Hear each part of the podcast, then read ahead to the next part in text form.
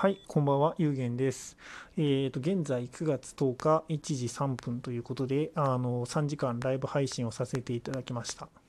ちょっとあの、えーと、今週は忙しいということで、あの、ライブ時間をちょっと開始時間を遅くすることで、それでちょっと時短をしようというふうに思ったんですけども、気づいたらちょっと3時間も話していました。どうも、あの、聞いてくださった方、どうもありがとうございます。で、今日はですね、あの、結構、その、えー、と子育て私別に子供がいるわけじゃないですし独身なんですけども子育ての話が結構多かったです。はい。であのー今日はですねあの東京の方の部屋にいたんですけどもそれでえーと広告とかいろいろあのポストの中に溜まってましてちょっとそれを整理していました。でその中にですねあの東京新聞があのお試しということで入っていたんですけどもそれを読んでいました。はい。であの私あの紙の新聞を読むのがもう多分10年とか、まあ、それ以上ぶりぐらいであの結構新鮮な感じで読めましたね。はい。あの子供の時は全然紙の新聞をたくさん読んでたんですけどもあの最近はもうデジタルということであのネットニュースとかそういう風なものしか見ていませんでした。でまああの結構その紙の新聞を読んでいると話が弾みましたね。なんか昔の漫画とかであの漫画ドラマかな？ドラマとかでなんかお父さんが新聞を読んでいてなんかそのニュースについて言及をするとかっていう風な場面があるじゃないですか。あんな感じであのニュースをなんかチラチラっていう風に見てそれで言及するっていうのはなんかネットよりもあの紙の新聞の方が優れてるんじゃないかなっていう風にやっていてちょっと感じました。はい。ということであのいろいろ見ていたんですけどもあの新聞の紙面も私が見ていたその10年とか15年ぐらい前からはもう全然変わってましたね。あのその新聞で人を紹介する時もなんか YouTube チャンネルを最近やっていますこの人はみたいなそういう風なあの紹介のされ方がされていたりとかあのやっぱりそういうところには時代を感じるなっていうふうに思いますね。であとはあのコロナの話題がやっぱりあの時代的にそういうふうな話題がたくさんあの載っていましたし、うん、まああの YouTube チャンネルをやっているというとあこの人ちょっとフォローしようかなとかっていうふうに思ったりしてあと、まあ、コロナのあの話とかを聞いているとあの悲しい気持ちになったりとかっていうふうなそういうふうなまああの紙面紙面というか東京新聞としてのあの形自体は変わらないんですけども、まあ、内容は時代ごとに変わっていくんだなっていうまあ当たり前かもしれないですけどもあのそれを感じましたね。うんで、えー、とそれからなんかローマ時代の話になったんですよね。うん、そのパあのパンとがパンとサーカスっていう風な記事があったんだあの東京新聞の中に。あのローマ時代はパンとサーカスであの市民がローマ市民が皇帝に対してあの不満を持たないようにうまくあの操っていたっていうそれを揶揄した言葉であのパンとサーカスっていうのがあの言葉があったんですけども今の、えー、と政府はそのパンをちゃんと共有供給できていないっていうサーカスはそのオリンピックとかあのパラリンピックで提供できているけどもパンすらまともに供あの供給できていなくてパンとサーカスにすらなっていないっていうようなそういうふうな揶揄のあの記事が載っていてそれであのそういえばなんかこのライブ配信ってあの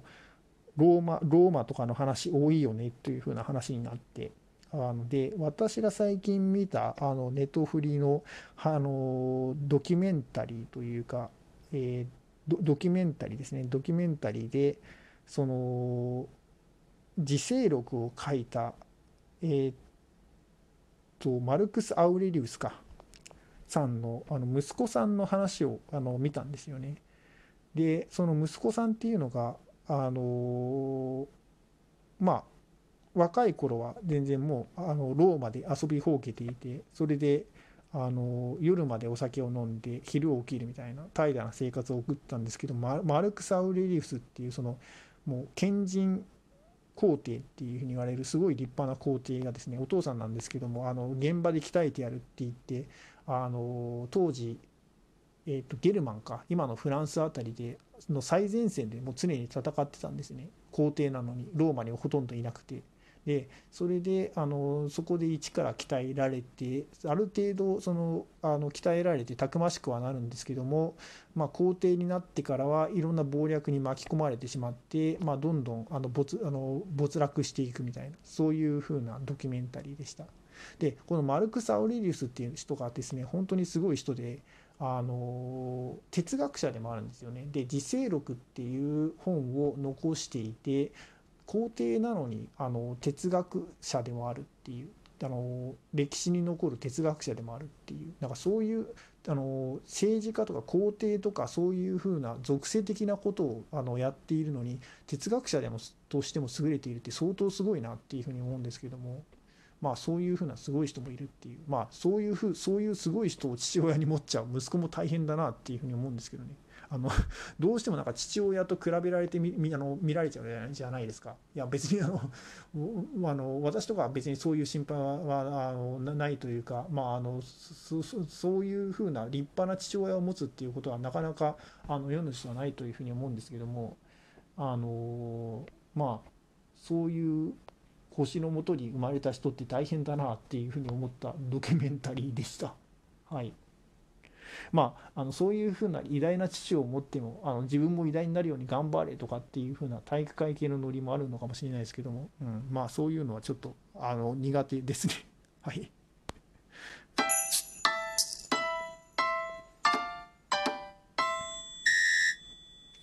はい。で、えー、っと、あとはですね、あのお受験の話をしましたね。なんでそういうふうな話になったとかっていう話なんですけどもあの都会東京とかでその幼稚園とかの、えーと、小学校とかですでに受験を始める子もいるんですけどもそういう子どもっていうのは大体もうなんか2歳ぐらいからもう受験勉強が始まるらしいですね。すごい。あのそれを知り合いから聞いてびっくりしたんですけども。であの1歳ぐらいまではまああの普通にいろいろなんかあのバイオリンとかあの水泳とかいろいろな習い事をさせてまああの大体なんかあの遊び的な習い事が多いんですけども2歳1年経って2歳になったらもう受験勉強のあの準備を始めなきゃみたいなあの高高2から高3になったから受験勉強に本腰を入れようみたいなノリノリみたいなんですけどもでそれであの本格的に塾あの家庭教師をつけたりあとそれから塾に通わせたりみたいなのがあの始まるらしいです。いやというか 1, 1歳とか2歳ってもう記憶ないよなっていうふうに思うんですけどいや自分も1歳とか2歳の時の記憶ないのでそんな時から勉強させるんだなっていうふうに思うんですけどもまあそれが受験勉強のあの厳しさってやつなんでしょうねきっと。うんまあそれで幼稚園から大学まであのエスカレーターで行く人もいるわけですしまあそその時期が一番大事なんだっていうことでしょうけども。うん、はい。でまああのそうそういう話とかですね。あとあのどういう家が子育てにあのいいのかっていう。そもそもまだいまだにあの結婚の予定とかも立っていないのにあのそういうの考えるのどうなのっていうふうな話ですけども、うん、まああの皆さん子育て私のリスナーさん子育てされている方が多いのでそういうのはすごいあのいろいろとコメントしてくださってるんですけどもコメントしてくださるんですけどもまあ一軒家一軒家がいいという方が多かったですねその子供の騒音が結構あの想像を絶するものらしくてなのであの私も子育てをするとしたら一軒家なのかなっていうふうに思いますけども、うん、まあその前に結婚だって話です話ですけどね。うん、あとなんかあのハロウィンの話とかもしましたね。そのトリック・オア・トリートとかっていうふうに言って今の子供ってそのハロウィンでお菓子をもらいに行くじゃないですか。で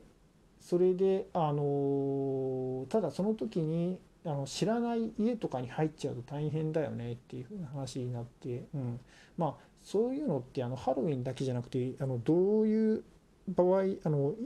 いろんな場合に言えると思うんですけどもその社会の中でどういうふうに子どもの見守りしていくかっていうふうな問題になっていてあの最近は結構その知り合い間で見るとご近所間で見るとかっていうことも少なくなってきているので社会全体で見ていかないといけないと思うんですけどもただあの私とかはですねあの男性なのでなんか直接子供にあの声をかけるっていうことはまあはばかられるんですよね。そもそもあの子供の方を見ているだけで怪しまれるみたいなあの男性はそういうところがあるのでまあそうするとなんか周りの女性に頼んであの子困ってるみたいなので声かけてもらえますかっていうあのことしかできないというふうには思うんですけどもまああのそういう風な感じで、まあ、社会全体で例えば何か子供が電車に乗って一人で子供が電車に乗っていた時とかそういう風な時は見守っていけたらいいなっていう風に思いますけどもまあそもそも男性の場合見守ってますっていう風に言うだけであの警察のお世話になってなってしまう可能性があるのでそこはあの注意しないといけないんですけどね。まあ子供自身もその大人の男性が苦手っていう子が多いので、まあ、注意してあげなきゃいけないっていう、まあ、そういう子供たちに別にあのジェンダーとかそういうふうな思い込みは良くないとかっていうふうに言っても全然わかんないのであの そこは工夫してあのきあのやっていかなきゃいけないなというふうには思いますけども。はい。ということでまあそういうふうな話をしていました。なかなかそういうのは難しい問題ですよね。